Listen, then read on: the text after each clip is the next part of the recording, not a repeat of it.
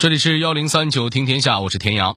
说起一九五八年八一电影制片厂设置的电影《永不消逝的电波》，相信很多朋友都有印象。李霞同志，怎么样？只要我的工作对党有利，调我到哪儿我都没意见。那好啊，我把情况跟你谈谈。是。上海现在成了日本帝国主义侵略中国的大本营，也是蒋介石跟日本人。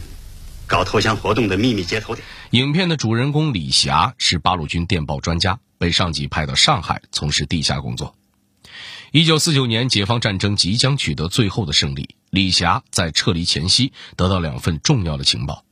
为了将情报发送出去，李霞决定坚守工作岗位，直到敌人到来，将黑洞洞的枪口对准了他。报警！报警！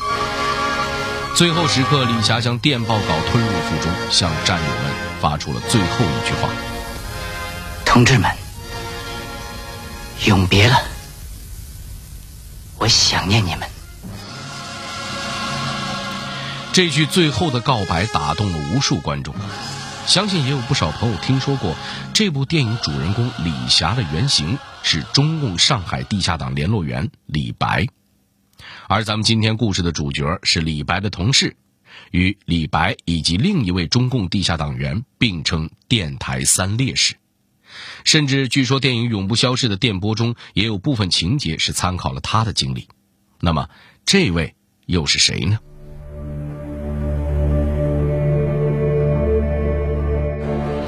十一岁亲眼见到外国巡捕屠杀百姓，给了他怎样的刺激？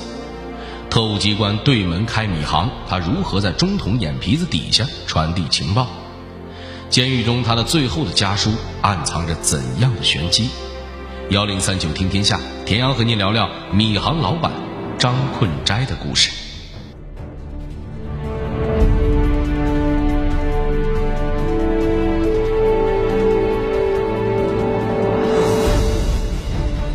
咱们今天的故事要从一九一四年说起。这一年，张困斋出生在浙江镇海县崇丘乡，也就是现今的浙江省宁波市北仑区一带。因为浙江紧邻当时的远东第一大都市上海，所以那年月很多镇海人都离开家乡，跑到上海去谋生。张困斋的父亲张昌龄便是其中一员。张昌龄到达上海后，靠着头脑活络、做事勤快，在当时的上海通汇银行跑业务。几年后就攒下一笔钱，还当上了钱庄的经理。在上海站稳脚跟后，张昌龄将全家都接了过来。可惜天有不测风云，一九二二年一场金融风暴席卷上海滩，大量金融从业者纷纷破产，张昌龄供职的德兴钱庄也支持不住，被迫倒闭。张昌龄因此生了一场重病，三十七岁便撒手人寰了。父亲去世的那一年。张困斋只有十岁，放在咱们今天，小学都还没毕业呢。可这个孩子不仅早早的帮哥哥张承宗挑起了家庭的重担，甚至在那个年纪就已经关心起咱们国家民族的命运了。这话从何说起呢？这咱们就得聊聊一九二五年上海爆发的反帝爱国运动——五卅运动了。五卅运动的起因是一九二五年五月十五日，在上海开纺织厂的日本资本家借口棉纱库存不足，故意关闭工厂，停发工人工资。工人顾正红带领工友们冲进厂内，与资本家理论，要求复工，并且给工人们应得的工资待遇。谁知日本资本家心狠手黑，竟直接对着人群开枪射击，将顾正红当场打死，还打伤了十多个工人。第二天，中共中央发出通告，要求各地党组织号召工会等社会团体援助上海工人的罢工斗争。不久后，中共中央又发出通告，决定在全国范围内组织一场反日大运动。于是，一九二五年五月三十号上午，上海工人、学生两千多人分别在租界各马路散发传单、进行演讲，揭露帝国主义者的罪行。此举让租界当局大为恼火。他们开始大肆搜捕爱国学生，到了下午，仅南京路的老闸捕房内就关押了一百多人。这下，全上海的老百姓都坐不住了。上万名愤怒的群众聚集在老闸补房门口，大伙高喊着“上海是中国人的上海，打倒帝国主义，收回外国租界”等等这样的口号，要求当局立即释放被捕的爱国学生。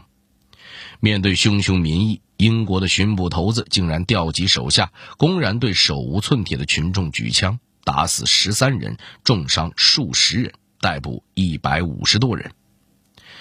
当时，张困斋和哥哥张承宗就在南京路，亲眼目睹了英国巡捕对中国老百姓开枪的暴行。两个孩子立即飞跑回家，将自己所见的惨象告诉家人和邻居。大伙儿拿出钱来买了很多面包和饼干，由张困斋送到老闸补房那里。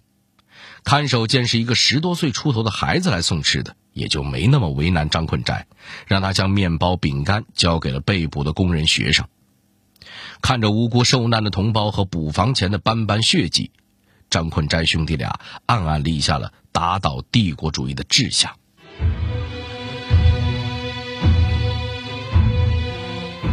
时间一转眼，到了一九三七年八月，日本侵略军大举进攻上海。在纷飞的战火中，张困斋又会做些什么呢？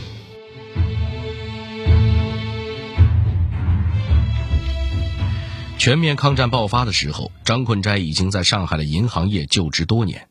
随着战火一路侵袭到上海，张困斋和一众金融界的爱国人士组织了战时服务区，他本人负责举办战时救护常识训练班。教大伙儿一些基本的救护知识。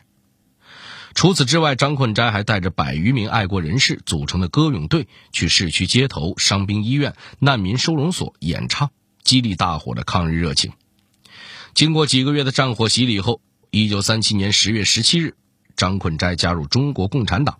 那一天，他庄严宣誓说：“为了人民的解放，为了共产主义在中国实现。”我愿意牺牲一切，包括我的生命。张困斋不仅在革命事业上始终初心不改，在感情生活上也有自己的坚守。一九三四年，二十岁的他在母亲的张罗下娶了老家镇海县一户胡姓人家的闺女。张家和胡家原本就有不错的交情，结婚之后，张困斋与夫人的感情也十分融洽。可惜好景不长，婚后不久，夫人回镇海老家探亲，不慎感染重病，没多久便病逝了。张困斋痛失所爱，十分痛苦。然而时间一长，周围人就开始劝了：“你还年轻着呢，总不能一辈子如此吧？”说着说着，还有热心的亲友给他介绍对象。面对这样的情形，张困斋总是一口回绝：“等革命胜利了再谈婚事，现在还不是考虑个人幸福的时候。”张困斋坚决不肯再娶，这事儿着实让他的母亲着急忧心了好久。然而张困斋态度坚决，最后母亲只能退而求其次，将张困斋哥哥张承宗的一个孩子过继给了他。经过艰苦的抗战，一九四五年八月，中国人民终于迎来了抗日战争的胜利。此时，中国地下党已经开始为新四军解放上海做起了准备。首先，中共上海市委要在上海设立一些秘密机关和联络点，这个任务落在了对租界十分熟悉的张困斋肩上。不久后，在上海福熙路九百一十六号一家名为“丰记米号”的店铺开张了，经理便是张困斋。表面上看，这家米行正常的不能再正常了，经理能说会道，人缘极佳，把米行经营的是有模有样，伙计们也成日为了生意奔忙。而私下里嘛，整个米行的所有工人人员都是经过严格筛选的。就说负责背米送米的工人吧，他叫刘志荣，是一名老党员了，曾经因为参加反帝运动蹲过好几年大牢。米行里张困斋需要传递什么情报的时候，就会写一张小纸条，将条子揉搓到只有两颗米粒儿大小，完事儿混在一袋大概十五斤重的大米中，用绳子将袋口那么一勒，情报就神不知鬼不觉地送到了接收的同志家里。等负责接收的人员拿到米袋，他们会准备一张报纸或一块布，将米全部倒出来，用手在米里淘个两三下，就能找到暗藏的纸团需要回信儿的时候呢，他们也会用同样的法子，将信藏于米袋中，带回给张坤斋。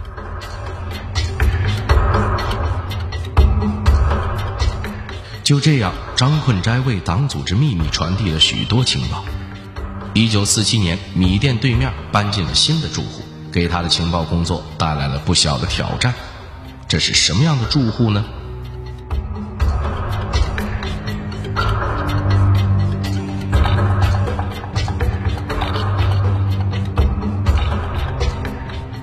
原来，一九四七年，淞沪警备司令部的下属机关和中统特务机关想要设立一个办事处。这事情偏就这么巧，他们看中了丰记米号马路对面的房子，好嘛，特务机关成了米店对面的街坊，每天张困斋和伙计们只能在特务的眼皮子底下进进出出，这可不是一般的考验人的心理素质啊！面对如此变数，张困斋却表现出了超乎常人的镇定，他一方面每天照常经营，不露出任何破绽。一方面也知会往来米店联络的同志减少频率，以免引起不必要的怀疑。借着米店的掩护，张困斋正大光明地混迹于上海福州路的粮食市场，打探当时上海粮食的供应、消费、粮食来源以及数量等种种情况。另外，他还根据自己在工商业、金融业工作所掌握的信息，编制了《金融工商业名人录》。这些资料都为上海的解放工作提供了坚实的信息基础。按说前面讲的这些工作已经够张困斋忙的了，但他还要负责一项要紧事儿，那就是领导党的地下电台。除张困斋外，这个地下电台另有一位叫秦红军的老同志担任报务员。秦红军是在农民暴动中加入共产党的，曾经去苏联学习过电讯技术，经验十分老道。关于他，咱们呢放在后面讲，先聊聊张困斋米店里的事儿。前面咱们说了，张困斋从哥哥那儿过继了一个儿子，名叫张亚胜。张困斋认为，孩子不仅要学习文化知识，更要参加劳动锻炼，这样将来才能长成一名合格的革命战士。于是学校放寒暑假的时候，张困斋就把张亚胜带到米店里，让他跟着咱前面说的老党员刘志荣一块送货。这活儿可不轻松。当时在上海送货生意的伙计，大多使用一种前高后低，在两个车轮上方钉着铁板的小车，大伙儿还给他取了个名儿叫“老虎车”。每次张亚胜跟着刘志荣送米的时候，刘志荣在前面拉着老虎车，张亚胜呢就跟在后面推。等到了客户家门口，刘志荣扛大袋的米，张亚胜就扛着小袋的，俩人一块给客户送到家里去。寒暑假那天气，不说您也知道，要么是烈日炎炎，要么是寒风刺骨。一个小小的少年，不仅要在恶劣天气中经受考验，还经常要参与对敌斗争。由于张坤斋与哥哥张承宗身负要务，有些抛头露面的活就交给孩子去办。比如张亚胜会替二人去苏俄侨民办的书店里买一些进步书刊书籍，这些书店门口常常有可疑人员盯梢，里面说不准就混着特务。时间久了，张亚胜就学会了许多甩掉尾巴的方法。时间一晃到了一九四九年三月二十号，这天，张亚胜受张承宗所托，带着写有情报的纸团去找张困斋。走到家门口，没见着什么异常。可当他推门一瞧，五六个国民党特务直挺挺地坐在客厅里呢。一时间，张亚胜是进退两难。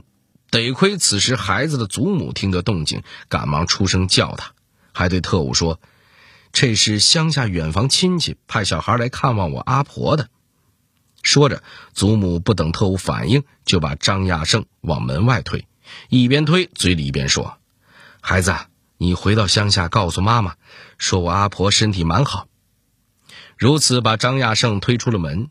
张亚胜也十分机警，出门之后走到一家食品店里，趁四周无人注意，取出藏在身上的纸团，一把吞进了肚子里。随后，他乘上一辆电车，又来回换乘了好几辆，直到四个小时之后，确定身后无人跟踪，他才赶忙回家，将这事儿告知了张承宗。此时，张承宗也已经得知消息，张困斋被捕了。这件事是如何发生的？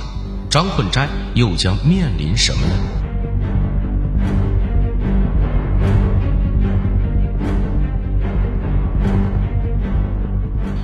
张困斋因何被捕？这事儿还要从一九四八年十二月三十日说起。这一天凌晨，上海地下党联络员李白在与党中央通讯的过程中，被国民党特务机关侦测到了电台位置，不幸被捕。李白同志被捕后，张困斋、秦红军负责的电台任务量加大了许多。这样下去，迟早要被国民党特务发现。于是，中共上海局和上海市委决定让秦红军暂停发报。然而，解放战争的发展实在太快了。随着时间的推移，中共上海局和上海市委有大堆的事项需要和党中央保持电讯联系，以便请示汇报以及接收命令。而电台的迁移却不是一时半会儿能办妥的事儿。为此，秦红军很是着急上火。张困斋见此情形，便申请恢复发报。我们能够完成任务，用别的电台发报的话，其他同志同样会陷入危险的境地。经过研究，组织最终同意了张困斋、秦红军的请求，但也提出为了安全起见，地下电台要尽可能少发、不发，以防被敌人侦测到踪迹。然而，随着上海临近解放，电台的收发报数量还是不可避免地增加着。结果，一九四九年三月十七号深夜，国民党特务用仪器侦测到了这个地下电台的讯号，他们迅速集结起来，包围了位于打浦桥新兴里的秦红军家。秦红军察觉到了危险，在发出最后一串电波后，他迅速将机器藏在隐秘处，自己一个翻身从阁楼爬上了屋顶，准备趁着天黑离开特务的包围圈。然而，当时的上海正值阴雨天，屋顶本就湿滑，加上瓦片上长满了青苔。秦红军脚底一滑，不慎从屋顶跌了下来，被一拥而上的保密局特务抓走，就连他的夫人韩慧茹也一道被特务们带回了监狱。半个晚上过去了，第二天天亮，特务们又押着韩慧茹回到了他们打浦桥的家中。这是唱的哪出啊？原来因为秦红军不肯交代任何消息，特务们就准备藏在他家里来一个守株待兔。押回韩慧茹是为了让上门的人不至于早早起疑。然而秦红军早与同志们有约，他家阳台上挂着衣架子就代表无事，如果衣架子全部取下，则意味着有危险。昨夜夫妻俩被捕时太过突然，衣架还没来得及挪动，于是，一回到家中，韩慧茹就请求特务放两个孩子的阳台上玩一会儿。随后，他故意将秦红军的几件好衣服弄掉。特务们看见这些高档衣服，眼睛就再也挪不开了，捡起来是左看右看。趁此机会，韩慧茹将阳台上的衣架全部取下，警示信息发出去了。韩慧茹暗暗松了一口气。然而，三月十九日，张困斋依照先前的约定来到打浦桥找秦红军，却还是落入了保密局特务的魔爪。这是怎么回事呢？原来张困斋走到秦宅门口，立即发现情况不对，转身便要离开，却没想到保密局的特务狡猾无比，除了在秦红军家中埋伏了人手外，弄堂口也有特务监视。张困斋刚到弄堂口就被特务抓住，无法脱身，这就有了三月二十日，年少的张亚胜看见了特务坐在张困斋家里的那一幕。被捕之后，张困斋和秦红军都遭到了残酷的刑罚，他们的双腿被打断，肺部也很快发炎，不停的咳血。然而，二人以抱定必死的决心，坚决不肯吐露一字。监狱中，张困斋给母亲写了一封家书，内容是这样的：“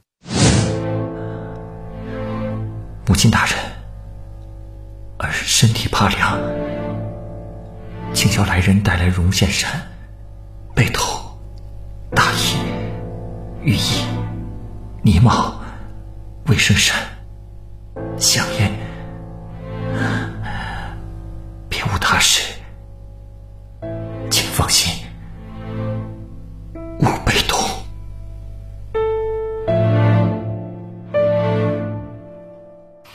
表面看来，这封信是让母亲托人给自己带一些用品。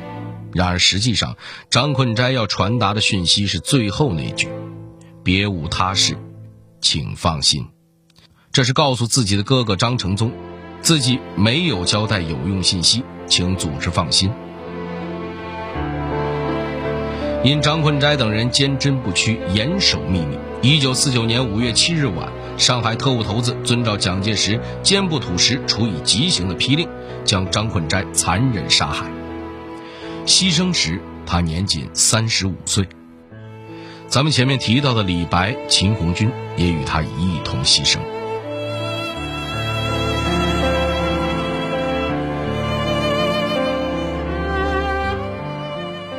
仅仅十八天之后，上海便迎来解放。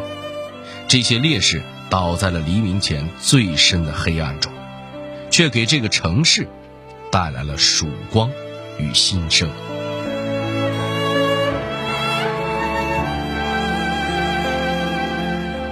好了，这里是幺零三九听天下，我是田阳。最后，代表节目编辑秦亚楠、陈涵，小剧场配音陈光，感谢您的收听。